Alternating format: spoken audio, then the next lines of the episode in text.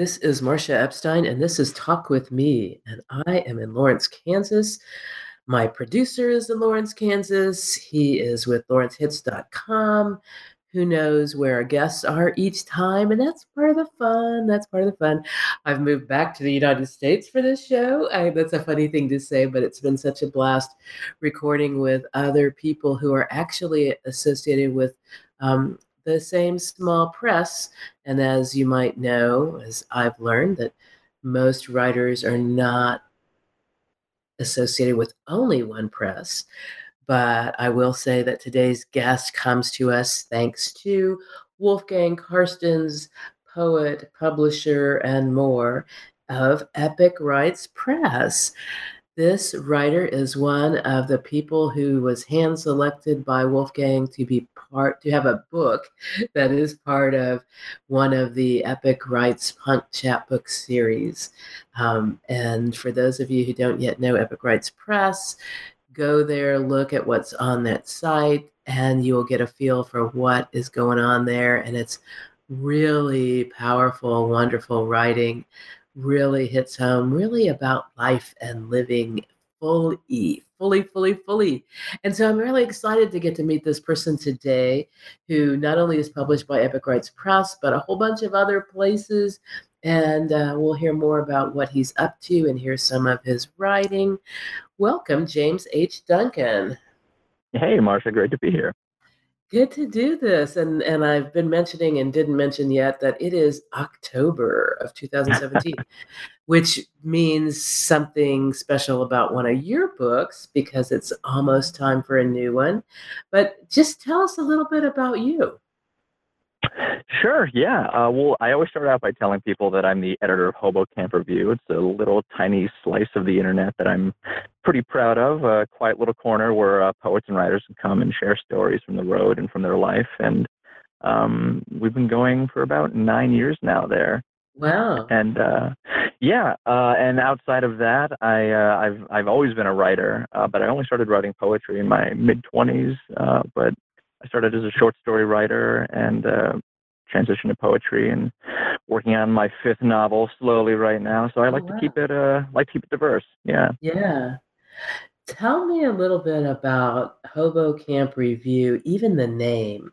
When I think it's funny because I had this great, I have this longtime friend who's kind of a wild man in different ways, and and one of the things he would seriously do was he would hop on trains and and he at times would would live in ways that most people don't choose to live living on a sandbar in the river and you know and he would refer to hobos at times from his wild experiences.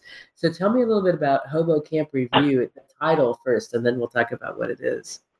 Sure yeah. Well you know it's funny. When i was a kid around i think it was around first grade we had one of those you know everyone sits on the floor in a circle and we talk about what we want to be when we grow up and you know kids are like i want to be a doctor i want to be a policeman i want to be a fireman and i was like i, I kind of want to be a hobo and they're like what's that?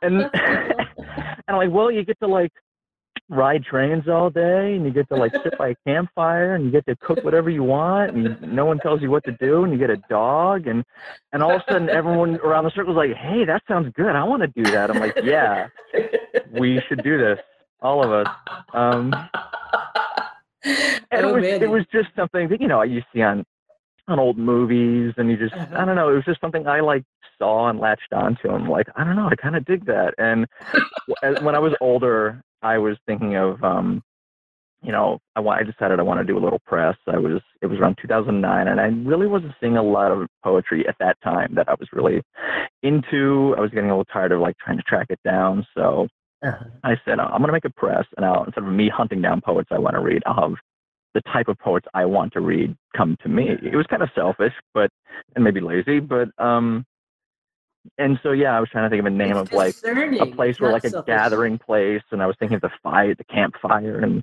under uh-huh. like a uh-huh. railroad trestle at night, and we're all uh-huh. sitting around telling you know stories and poetry, and then uh-huh. so that's uh-huh. kind of where the whole vibe came from. Very cool, very cool. So yeah. I think that's very discerning. I think that idea of you know, and that's one of the things that I've learned from some of the people I've gotten to know who have small presses. They have a vibe. They have there's a certain thing that makes this a piece that would be good to be published by this press. and you know, I'll shout out to my friend Scott Thomas Outlar.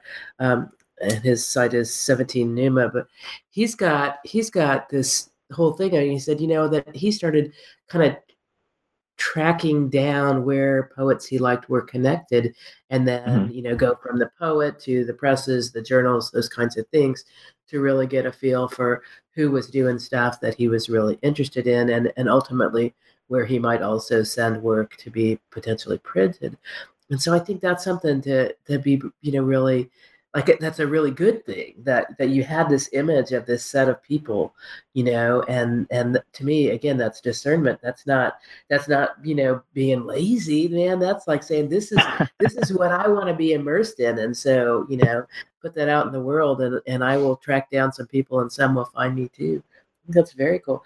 I also want to ask about the the childhood thing. So, like, did your parents get a bunch of calls from parents of other kids in your class going, "My kid be a homo. Tell your kid to stop saying that." I highly doubt it. Yeah, I, I, when I was in elementary school, I I don't think the um teachers are really uh, the other students took me too seriously. I was oh, okay. I was the kid who was like sent to the principal's office like once a month, and so oh, at a certain point they're just like, oh yeah, James is just saying crazy stuff again. So, um, I, in fact, there was, a, there was a time I I got sent to the principal's office and I decided not to go, and I just wandered the hallways for half an hour, and I came back and um and she said, "Well, did you go?" And I said, "Yeah." And she said, "Well, what did the principal say to you?" I'm like, "Yeah." He said, "Just don't do it again." And uh, she said, "Yeah, I think not." So that was one time when, yeah, the parents got a call, and um, yeah, that's funny. That's funny. So you want to be a hobo? You know, when I was talking recently to Brenton Booth, he was talking about, or no, excuse me, to Janne Karlsson, he was talking about how they saw a lot of cowboy movies. So there must have been a thing about, you know, there, there's these certain themes that have come up in people's lives because of TV shows and stuff. Mm-hmm. old TV shows, old movies. Yeah, you know, those yeah. things that we see and experience when we're kids, they really stay with you, you know? It's, and so, I mean, when you have like good, warm experiences like that, funny things or something, you know, that can you know that can affect you in a good way and and that's why you know all these terrible things that happen to like you know kids when they're younger you know that stuff stays with them so it's it's yeah, it's sure. uh, good when the good stuff that. stays too huh? yeah yeah did you did you ever have a point in your rebellious teens or early adulthood when you like okay i'm going to try this thing i'm going to jump on the train yeah yeah um yeah, that's a bit of a yeah good move there, rebellion. You know, just uh, you know, what do you want to do with your life? I'm gonna write poetry. Well, good luck. Um, yeah. So you definitely a rebellious way to go. You know, yeah, go ahead, yeah. be a writer. You know, yeah. enjoy. So you started writing. What what got you to start writing at all? I know you said that you, you just said you always wrote. Um, not not rebelliousness uh, for me. Uh, more of just being kind of a shy bookworm. Um, something I talk about in the new book coming out um, is I spent a lot of time as a kid like writing in my room. Um, you know, my own comic books or my own little stories, and just for the fun of it, I just liked doing it. I could spend hours um, you know every weekend just just sitting there writing. And i never really thought of it as being like a career. I, I thought it was just something i just always wanted to do. And uh, so i focused on fiction a lot through high school college and um, didn't really pay any attention to poetry until I went through a pretty bad breakup uh, in my mid 20s, and I was unemployed at the time, and I was drinking a little too much, and I wasn't feeling creative or inspired, and I was a little lost, didn't know where to go. Um, and I was walking through a bookstore, and I saw a name on the shelf, uh, and this guy in college, uh, John Callahan, used to say, you know, you got to read this guy Bukowski. And I, I pulled it out, and and I started to read a little bit, and he was writing about things that I really felt like at that point in my life I could connect with, not just connect with, like he's writing about the things that I feel like I'm experiencing some of that, but he was. It's such a simple way of putting things that I thought well, I could do that maybe. This isn't so tough. And i sat down and i wrote a bunch of poetry and i looked at it now you know years later i'm like wow that was really bad poetry. But you uh-huh. know you got to start somehow. Yeah. and so he was like my gateway drug. And um, i don't read him nearly as much as i used to but i, I still have a fond uh, place in my heart for him because he kind of opened that door for me. It did a lot for me. It, just, it kind of saved me, gave me something to do, therapy. You know, it was great. Yeah. Well, I've had. It's funny because a, a lot of the male poets who I've talked to say that that they wrote bad love poetry you know that was how they started in in middle school or high school you know and that's not that's not your story but you know pretty much everybody who i've talked to who does write really well, writes really powerful poetry now, you know, they recognize that you don't start out doing that, you know. It's it's like everything you you have to keep working on it. You have to keep you know bringing influences of both your life and and other people's writing to really inspire you to to really build you know who you are as a writer over time you know it's not it's not easy. Oh, absolutely. Sure. And that and that stays with you throughout your life. You know, it's not just oh yeah, when I started I was terrible. I'll look at something I wrote like a year ago and be like, 2016 James, he sucked. um, it's just it you get better and you get better and you get better and I, I feel like I'm going to be a better writer tomorrow than I am today. And it's just uh-huh. that's why revision is so important in everything you do. Um, uh-huh you know you can write something and just put it away for three months and pick it up again and and tweak it a little bit and it's going to be worlds better because you're a better writer. You know more you've experienced more and it's uh i mean there's the idea of like poetry. I don't do that as much because i like the poem being a snapshot of who i was in that time so i don't want to play with it too much. Uh-huh. but um when it comes to fiction definitely um it's it's you're always going to be better next week. Huh. You don't think you ever have any setbacks oh no, not me. Yeah, okay. it's all it's all up, up, up. The day I feel like I had to step back, okay, I'll, I'll quit and just you know pull the plug on the whole thing. But. And you you said that you're working on a novel right now. Gosh, there's so much so much to to think about in terms of what you're writing and things you're saying about writing. Because uh, you know, I think about about people. One, some of us when we were in school, the way we were introduced to any kind of art, but poetry in particular was very rigid, you know, and then it's like, no, that's not how poetry has to be, you know.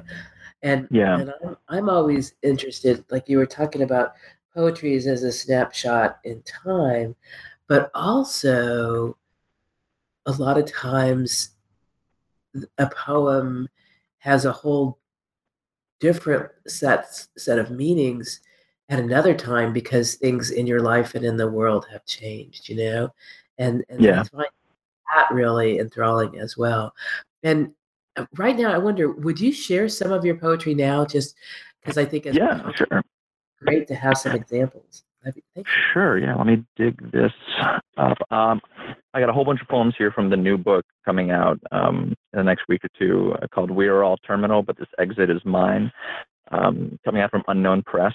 Uh, I don't know if you know Bud Smith. He runs uh, Unknown Press. He does a really, really, really great job with a lot of people. Um, and I was psyched when he was like, "Yeah, man, let's do a book together." I was like, "Oh, awesome! This is great." Um, but the very first poem in the book is is one that he actually pulled out and said, "This is the one that has to go first. So um, I figured I would start with this one. It's uh, called "There's This Dream I Have." Outpatient treatments take place in the children's ward, a hive of small rooms with curtains for doors, each with an IV stand next to a hard bed where, if I'd arrived two hours earlier or later, I would have found a small bald child and his or her parents in room number 27. Instead, I tell the nurse I'm fine when she checks on me, and I lay back, stare up through the glass ceiling, my arms wrapped in foul smelling purple gauze, and I slowly fall asleep again. It's the same dream as last week, I've had it three times since I began chemotherapy. That one time as a child when I walked through the woods north of the trailer park alone, hoping to find that old tree fort Ricky's older brother said he built years ago. I missed it somehow and found myself in a clearing in the woods, quiet, a small headstone alone among the wildflowers and stunted saplings. It was sunny. I wanted to read the headstone, read the date, but an overpowering sense of dread came over me, the feeling that I was intruding on something deeply private. I was 11 and lost, and I didn't want to die alone. So I ran from I ran from that place back to the trailer park, only feeling safe again once I hit those streets, racing beneath those weak orange lamppost lights that had just clicked on in the evening dim. I never went back to that clearing, never asked about that headstone. When the nurse shook my shoulder, she said everything was going to be okay, that this can be an emotional time for anyone. She gave me tissues to wipe my eyes and then pulled the curtain shut. My IV monitor beeped to tell me I had time left. I sat on the hard bed, alone among a city of towers, streets never empty, the sun pouring in from above. I wanted to run, but there wasn't anywhere left to go, so I waited as the poison dripped, dripped. That's intense to think about in so many ways, and I'm guessing a lot of people, a lot of people who read and hear that poem are going to have some their own experiences with cancer and cancer treatment personally and a lot of us with with friends and family um, both people Yeah. who are surviving and people who who have died because of the cancers. And so it's that's that's pretty hard hitting and and beautiful in that you know it's this is this is the the reality. This is hard stuff Yeah, and, and you know the book didn't start out as as a as a collection of poems about going through that experience. In fact, when I was going through that experience, I specifically didn't want to write poetry about it. And this is not to disparage people who do, of course, but I do I had a kind of a passing thought of like I don't want to be a cancer poet after this. Uh-huh. But it dawned on me later that, you know, I it, it really so I went through so many mental and emotional things during that time that it's it's worth writing about. And during that time I was writing poems about being a kid and growing up in like a trailer park and not feeling like I fit in and having all these dreams about what I wanted to do when I grew up and how a lot of them, you know, the things you're told as a kid don't always come true and the, the hopes and aspirations you have kind of fizzle out and you kind of get lost in life. And paired with I'm going through this now and I'm looking back on that time and really feeling like uh, really feeling all these nostalgic feelings and like I really wish I could go back to that time and do it all again and just just be there and, and soak it up. Um, the the poems started to meld into each other, and uh, the idea of writing about cancer didn't feel so um, not scary, but it, it felt like something I was embracing a little more, and the two different collections sort of became one. And that poem in particular, uh, Bud picked out because he said he liked how it really had a foot in both worlds. You know, it was Uh-huh. about growing up and it was about dealing with this now and how they're both connected. Yeah, yeah. So, what what would you like to share in terms of your experience, separate from this this poem that you just shared, um, in terms of me and other listeners having some understanding of of your experience with this with cancer? Uh, well, it's definitely not a thing I've talked about a lot. It's it's something that even even um, a couple years now after chemo, it's not something I've I, I. It was easier for me to write about it and then give it to somebody to read than it was for me to you know pull a friend aside and be like, "Hey, man, going through cancer." Uh, it's it, it was it was funny like that. I especially during the time I didn't really mention it to almost anybody. Um, Yeah. It was just something I wanted to. I didn't want other people to be afraid or wondering, you know, how- you know, week to week how things are going. I kind of wanted to to deal with it and and, and kind of overcome it, and then be like, okay, this is the thing that happened.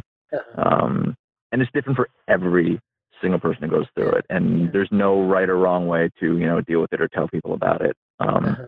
but for me, it, it was something that you know, like I said at the time, I wasn't writing a lot about it, but I knew I was going to later, and I I wanted that kind of time to go by so I could look back and reflect on it and write about that time Uh-huh. rather than writing in that time. I think there's a bit of a difference there. Yeah, yeah. Yeah. So, how But- long of a time period was it for you um, most recently that you were dealing intensively with this? Uh, yeah. Well, I'm still. Well, I was diagnosed in 2013, and um, they went about a year before they de- decided to do chemo. They were trying all these other different, different uh, um, lower level treatments, all these pills and shots and things, and it was it was painful. It was um, I was sick all the time. There was there was one point where I was taking like 12 different pills throughout the course of a day, and um, yeah, and, and then they just said, okay, no, you got to go through the real deal, the whole thing, for about six months, and um, and I did, and it wasn't so strong where I was like losing weight and losing hair. People didn't know.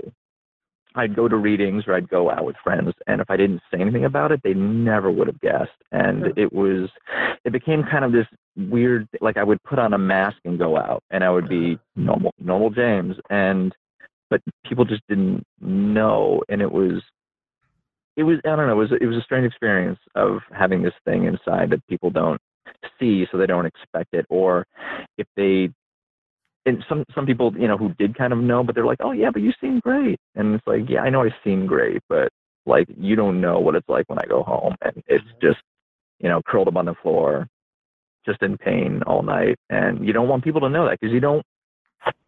I don't know. I didn't want them to feel bad or upset um, it was just something I just had to get through.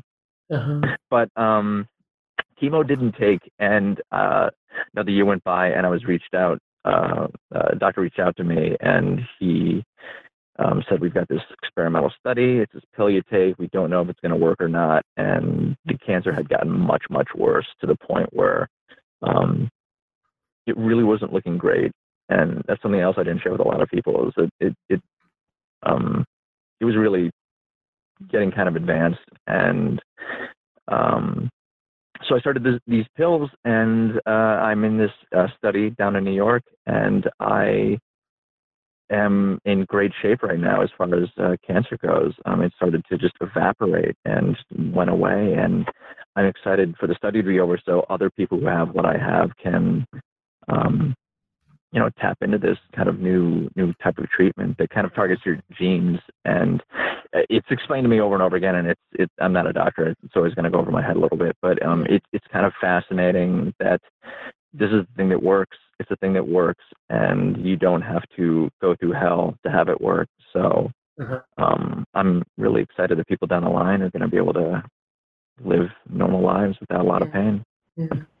and and you know i'm I want to be respectful, and so stop me at whatever point. But I, I want to kind of generalize what you said in that what what you just shared is that you were going through something that was obviously a time when when you didn't know how long you would live you didn't know you know there were lots of uncertainty and you were able to mask that at times enough to be able to do things like readings and some socializing, but also you had these excruciating times, you know, when you were home alone and really dealing with it.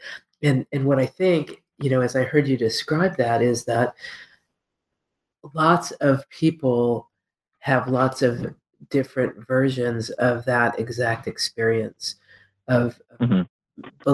that I I have to put on this way of being in the world um, and and you know kind of like everything's okay and and do the things people do but there's this other thing that's going on that's really so terrifying and i don't even want people to know and i don't know how they would react and i can't deal with their reactions. And and so you know i'm i'm, I'm what i'm where i'm headed is i think there's a universality to what you just shared.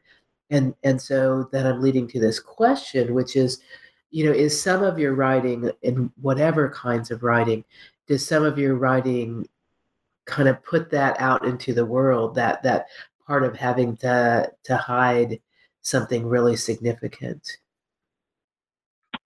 I, there's probably there's probably some uh, some work that I've done where I've specifically addressed that, or maybe subtly addressed that. That's a, maybe that's a better way to put it because it's something that I know I would like to explore a little bit more. That that that feeling of, um, and not just you know I'm going to put on this mask and go out there. I don't want people to know, but it's the sense of I'm determined to maintain the normalcy of my life, and mm-hmm. um, you know the next six hours. You're going to be out. You're going to be with people. You're going to be reading. I'm going to be who I am. And, you know, I'm going to grit my teeth and I'm going to limp there and I'm going to straighten myself up and walk in the door. And no one's going to know because that's who I want to be. Uh-huh. And I'm not going to let the cancer, you know, stop that. And, uh-huh. So there's that element to it too. Um, but uh, yeah, I got another piece I could read that kind of touches on, you know, kind of the, the dichotomy of like being out there and then what happens at home when no one's around. You kind of let yourself go a little bit. Um, this one's called Day Beyond Day. Dusty floorboards littered with flakes of scalp, skin, hair, human detritus and decline, medicinal wrappers, tissues, damp bath towels. The sound of a wounded animal escapes the throat, surprising the ears, the body shivering and losing. There is a memory of a car by the side of the road 20 years prior, the young boy throwing up into the weeds and gravel by a shallow ditch, his mother coming around the car to rub his back, just another trailer trash kid trying to hold it together until the doctor can prescribe some pink medicine that tastes chalky and sweet. And in this way, the march to fifth grade goes on, sixth to seventh, more grades afterward, a whole life waiting beyond the sound of the car door closing. And now, deep breathing. No more grades, no more hand to rub the back, no sunshine glinting off the trickle of water in the ravine on the side of the road. Just a dusty floor and deep breathing. And maybe something beyond the sound of the bedside lamp clicking off for the night. But there's only one way to find out. And so these are the, these are poems of such personal and deep experience that I'm you know, uh, left a little speechless, and, and I don't want to. I don't, don't want to definitely like bring this down. You know what I mean? It's like I I'm so so a believer that we need to put these experiences out into the world because there are always other people who are desperate to know that somebody else got through this, you know, that somebody else um, is is able to talk about this thing that they can't talk about, that that they're not alone in their experience. And so, yeah, and I really do think it's true that if you want to write something that it's really universal that other people can tap into and really feel emo- an emotional connection with, you can't write big, big, big, big. You gotta, you gotta really bring it down and focus on the, the most minute detail of that moment that you were experiencing. And when I wrote that, it was, it was like after, afterwards a little bit, but I remember so many evenings where I just like, I'm just, you know, crawling to bed literally and just lying on the floor and just like breathing deeply, going, okay, you, you got, you're just to get up on your knees and then you're going to pull yourself up into bed and then you're going to turn the light out. But in that moment while you're giving yourself this pep talk, you're just like your face is right there on the floor and the grains of dirt and yeah. dust and everything. It's just accumulated right there. And I think, you know, that specific little detailed moment is something that that's what people who have either have gone through it and they're like, yeah, I know that moment, or that's what other people who haven't gone through it can see that and go, Jesus, that's that's what makes me understand it more than just like you telling me about, you know, you know, over the course of a year what happened. That little moment right. tells you more. and so yeah, if you want to write universal, you got to focus on the details. Yeah, yeah. I think that's amazing. So, the these two poems that you've shared so far are from your newest book that's coming out in, I guess, next week.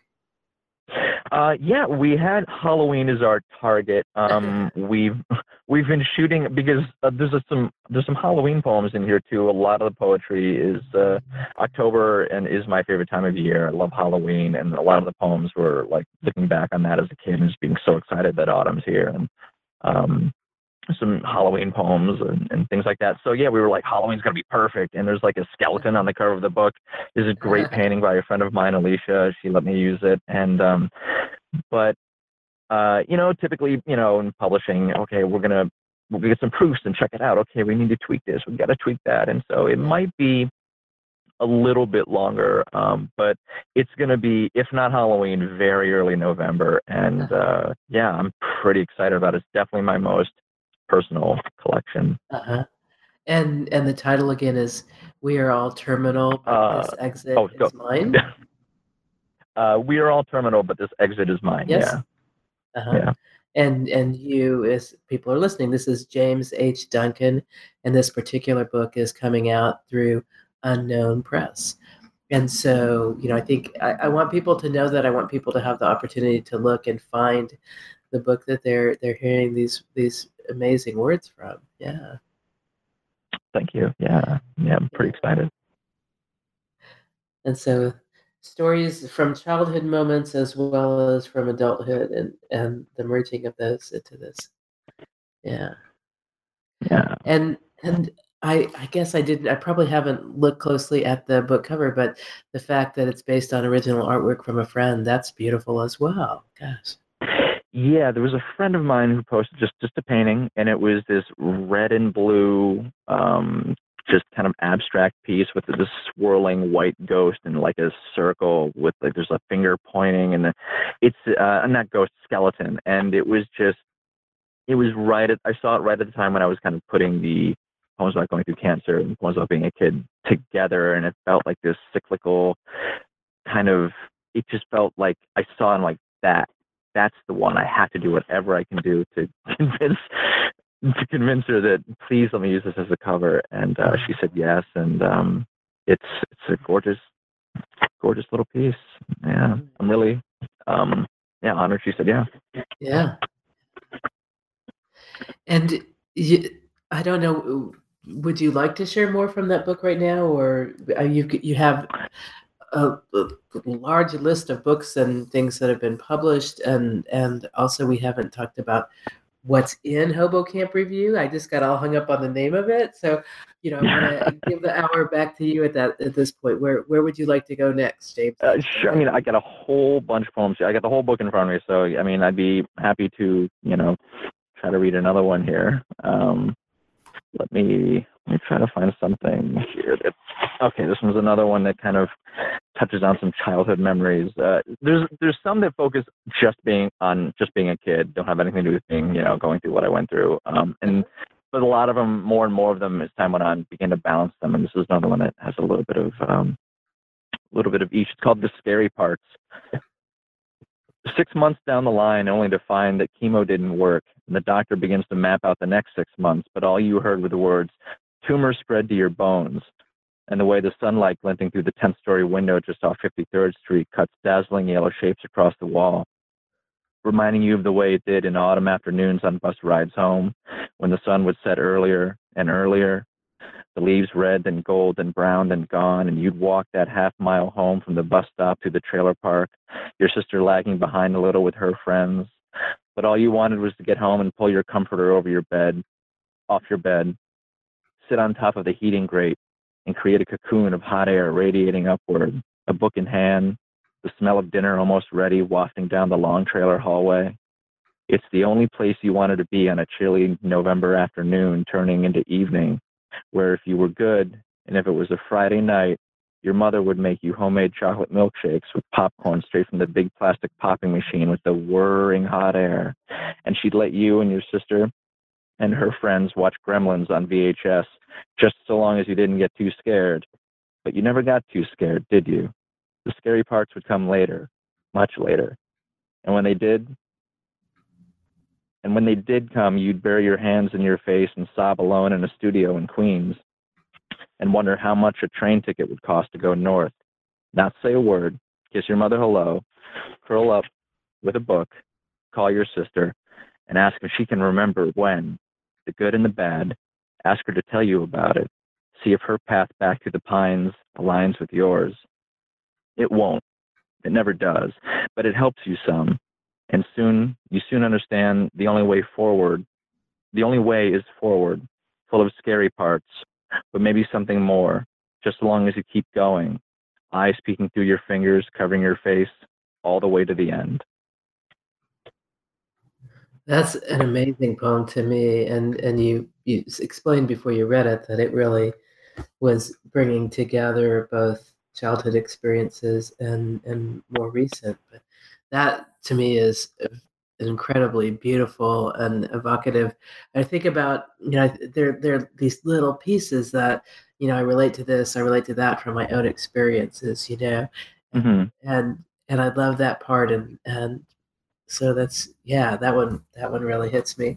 I'm, I'm going to go ahead and say that you know you, you you talk a lot about you've mentioned that you know that growing up in a trailer park and it made me think of a part of my own growing up um, in the Texas Panhandle in a small town with our oh wow. second first first stepfather who was very alcoholic and abusive. And so at a at a later it's not um anyway so i'm so i'm talking as an as an adult i'm talking somehow it comes up in conversation with my friend who's you know working on her doctorate and and i'm doing you know good work where you know it's we're adults with responsible lives and having fun and and she said mm-hmm. having horses when she was a kid you know and they'd go you know and she was talking about the lessons and the stables and all this stuff and i looked at her and i go well, we had horses too, but the difference was we were kind of poor white trash living out in the country. yeah, yeah, exactly. Yeah. And I hate saying that, but I'm saying it about myself. no, yeah, and you know, I, I, you know, I say that to people too. You know, people say, "Well, where do you come from?" You know, and I, you know, I, I like to pride myself in being a little somewhat put together fairly well, and you know I can I can clean up and look sharp now and then if I try. But you know, where do you come from? Well, I grew up in a trailer park out in the middle of nowhere in upstate New York, and they're like, "What the hell? Really?" I'm like, "Yeah, I was a, you know, we even called. I mean, we even called ourselves, you know, trailer trash kids, and people would yell trailer trash at us, and I'm like, "Really? Is that what I am?" And um, and yeah, you know, it's it's where you come from. There's uh, it's it's it's hard to see that when you get older. You know, you, you can kind of disguise it and hide it, and, or embrace it, or whatever you want, whatever you want. Um, but yeah, it's something I wanted to write about because it, at the time I really felt like I was at a place like I didn't really feel like I fit in. But I really do embrace growing up where I grew up because uh-huh. now um, it was a great time, different time. Yeah. Yeah. Well, and there's no question that all of our experiences, the hard ones, the fun ones, the dangerous ones, the smart mm-hmm. ones, yeah, know, whatever, they all inform who we are, you know, and that's yeah. that's a good thing. That's a very good thing. Definitely. Yeah. So we're focusing a lot on this new book. I, I would like you to tell people a little bit about some of your other work, just for people to get a sense. Um, and how about since Hobo Camp Review is something that's an ongoing thing, what what kinds of things are in there? Sure. Yeah. Well, you know, it started out with um, I wanted to utilize a lot of like travel poetry from the road. Uh, I used to say it was like you know poems and stories from the road. Uh, Hobo Camp Reviews, where you know you, you you you traveled all day and now you're sitting at the campfire at night and you tell us where you've been, tell us what you've done, and um, it kind of got to a point where a lot of people were just sending like I would get 50 poems from 50 guys like my you know oh hobo joe walked down the street and hobo i'm like okay like i'm not really looking like i like i i appreciate that you like kind of embrace like that element of it but i was i'm really looking for something very just very genuine and mm-hmm. and you know tell us about where you've been tell us about what you've seen it doesn't have to be from something dusty and you know with a bindle over your shoulder walking down the highway it just you can come from anywhere you can be anybody you can have any uh-huh. experience but just as long as it's got a little little sparkle and a little dust on it you know it's been beat up a little bit but you, you can polish it off and it's still got something there you know that's what i want to see in here and people have sent i'm amazed at the kind of work people send me and then who's sending me things. And I, I look back on a few early issues recently and i'm like wow i published Dena Rash Guzman like second issue? What the hell? And she was incredible and jason mm. Hardung and and uh, you know just a lot of just cool writers and artists that you know i've had the fortune of seeing kind of like evolve over time and become these incredible human beings and uh-huh. it's cool it's cool to be a part of that to like feel like yeah um, not that you're finding them but you're a part of their journey in some yeah. little way it's it's yeah. really awesome and how often do you do the review Sure. Yeah. Uh, it's about three or four times a year. Um, there was a while where I did it three times a year because I was feeling a little lazy uh, and a little busy working on a lot of different projects. But I try to do four issues a year, and we read year round. And you know, our guidelines are online. If you just Google Hobo Camp Review, you'll find the whole thing. In fact, I used to Google Hobo Camp review and all these like reviews of hobo camp like rv parks would pop up across the midwest and um I remember I don't know if it was on Google somewhere or some. There was, I remember seeing a comment somewhere saying, "Is this associated with the poetry thing?" And they're like, "No, we're an RV." And I was like, "Wow, that's incredible! I wish I saw the screenshot of that. That people are contacting RV parks about trying to submit poetry." And like, I, yeah. I did that. Yeah. I, made that weird incident happen. Um, but no, yeah, we do four times a year. We read year round, and I just asked one of my favorite poets, um, Rachel Nix, if she would come aboard and be kind of like an associate editor, and she said yes. Um, I had one for a while, uh, David Morton, but um, and then I did it for by my by myself again for a while. Now Rachel's on board, and so we do a lot of chapbook reviews, interviews, poetry, short fiction. Very cool. Um, yeah. So, listeners, check this out Hobo Camp Review. And if you get stuck in the hobo camps, you might also add the word blogspot, and that'll probably get you there because the URL is hobo camp hobocampreview.blogspot.com. yeah, you know, and I thought about for a while getting a real professional site, which is hobo camp hobocampreview.com. And then I thought, you know what, but hobos aren't professional. Who cares if it's like a free blog site? I mean, we're just scrubby people yeah. hanging out eating beans, writing poems. I'm like, yeah, let's keep it free. Keep it free. I like it. I like so. it. So you've got that going on year round, and you said you've already done that for nine years, which is a huge tradition. And yeah, yeah, I'm excited about. I'm thinking of doing maybe a ten year thing, uh, uh-huh. maybe a print thing, but uh-huh. um, we'll see. Yeah, and so yeah. there's that. And you mentioned short stories, novels, poetry. So what what are the, some of the kinds of things that you'd like people to know about? Uh, sure, yeah. I mean, when it comes to writing fiction, I'm I'm all over the map. Uh, the novels I've, I've written like a mystery, and then like a noir kind of throwback thriller, and then I wrote a children's novel, and I just, you know, I had plans for a western at one point that kind of fizzled out, and now I'm kind of turning that into a neo noir type modern crime thing with the exact same plot I wrote for like a western I wanted to do, yeah. and I thought that'd be kind of fun. Um, but I just finished a novel and I've been sending it out to agents uh, about um, about a natural missing person case uh, that took place in Bennington, Vermont in 1945. A young college girl went missing um, while she was hiking one afternoon, and it was, it was a you know nationwide story. There was a big search; they never found anything, and there were all these odd, mysterious elements to it uh-huh. You know, people thought she was kidnapped or she ran away, and and uh, her her father hired two out of state detectives to come in and to like pick up the trail, and they discovered that over like a seven year period, like five more people disappeared in the same area, and yeah. and so I wrote a fictional account of that actual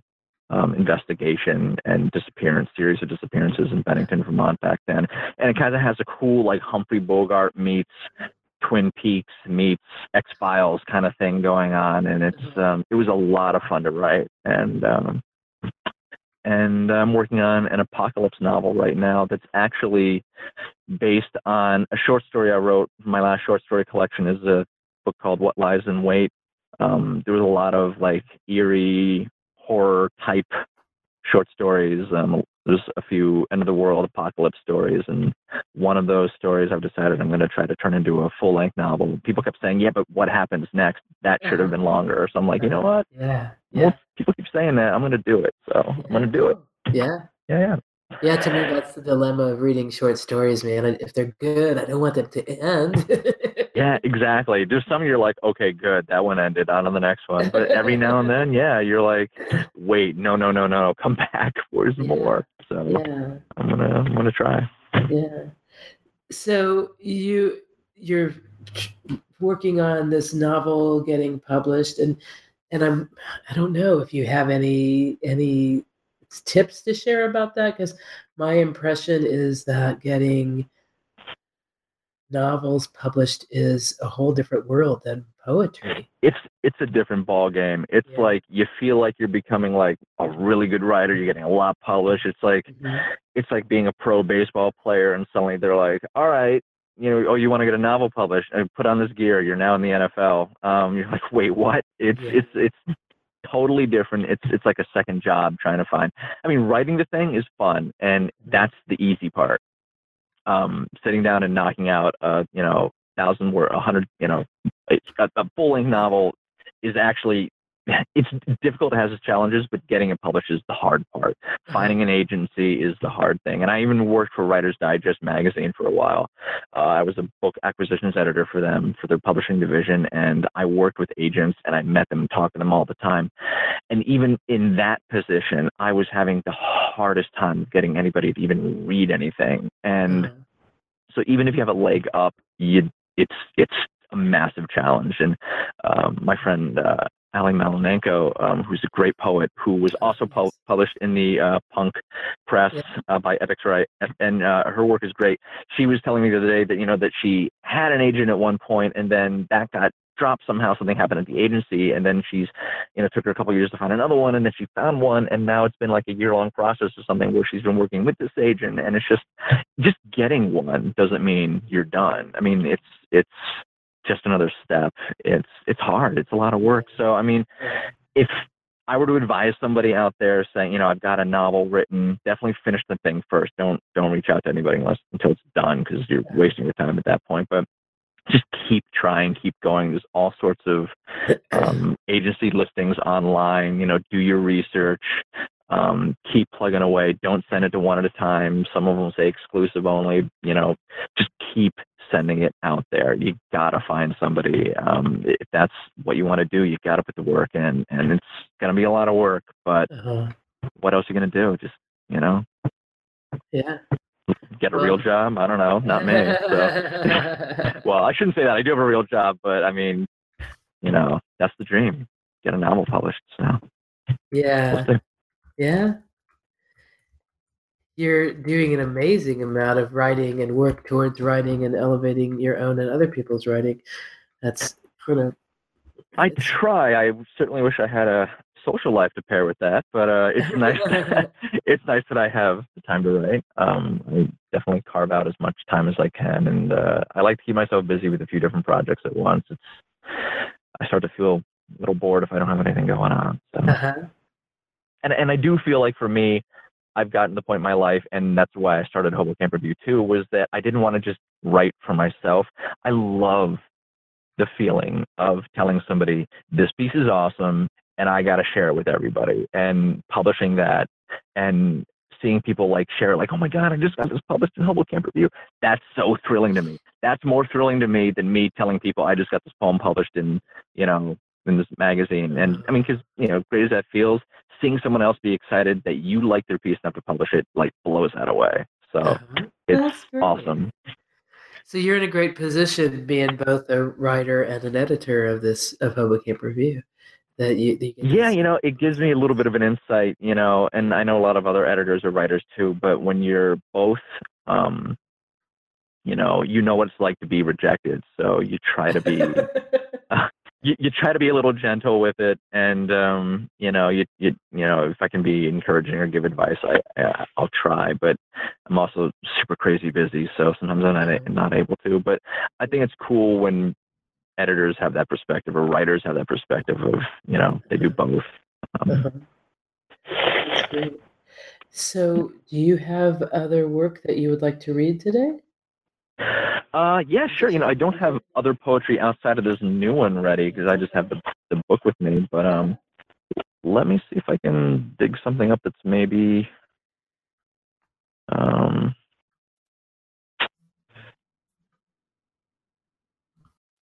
all right well how about this one? This one's a little i almost said uplifting and then i realized it's about somebody who's has terminal cancer so it's probably not that uplifting. Um it's called absolution Okay.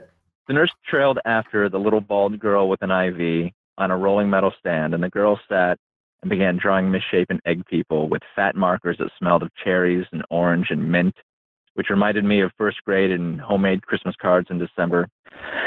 The little bald girl with the IV drew a rainbow above her smiling egg shaped people, and the nurse asked her what she was drawing. She said, When my friends come see me, they all look so sad. So I'm drawing them happy because I want them to be happy, even when I'm gone. Somewhere else in this universe, someone is rushing his wife off to the hospital. Someone is writing a letter and staring at it and throwing it away as they begin to sob. Half because their car broke down. Somewhere, parents stare through a living room window at their children building a snowman. Cigarette smoke in lonely bedrooms at night. No radio, no hope, fuck it all. Somewhere there's a rainbow overhead too, drawn by a little girl in the grips of the insurmountable, smiling at all of us, absolving everything, all of it, whether we deserve it or not. that's beautiful. Yeah, that was um, an intense moment. I was sitting in a waiting room and um, or in a in a day room, I guess, at, at uh, Sloan Kettering in New York City, and this little girl came out, and she couldn't have been more than four or five, and her nurse was with her, and they were just drawing, and she said that literally. I will never forget. You know, she's drawing them happy because she wants them to be happy, uh-huh. even when she's gone. To uh-huh. know at that age that you might not be there in a year, I mm-hmm. mean, it might have just been something she just said off the cuff, but I mean, wow, it, I just I just started like welling up right then, and I just like I gotta I gotta write something about that. That's intense. Um,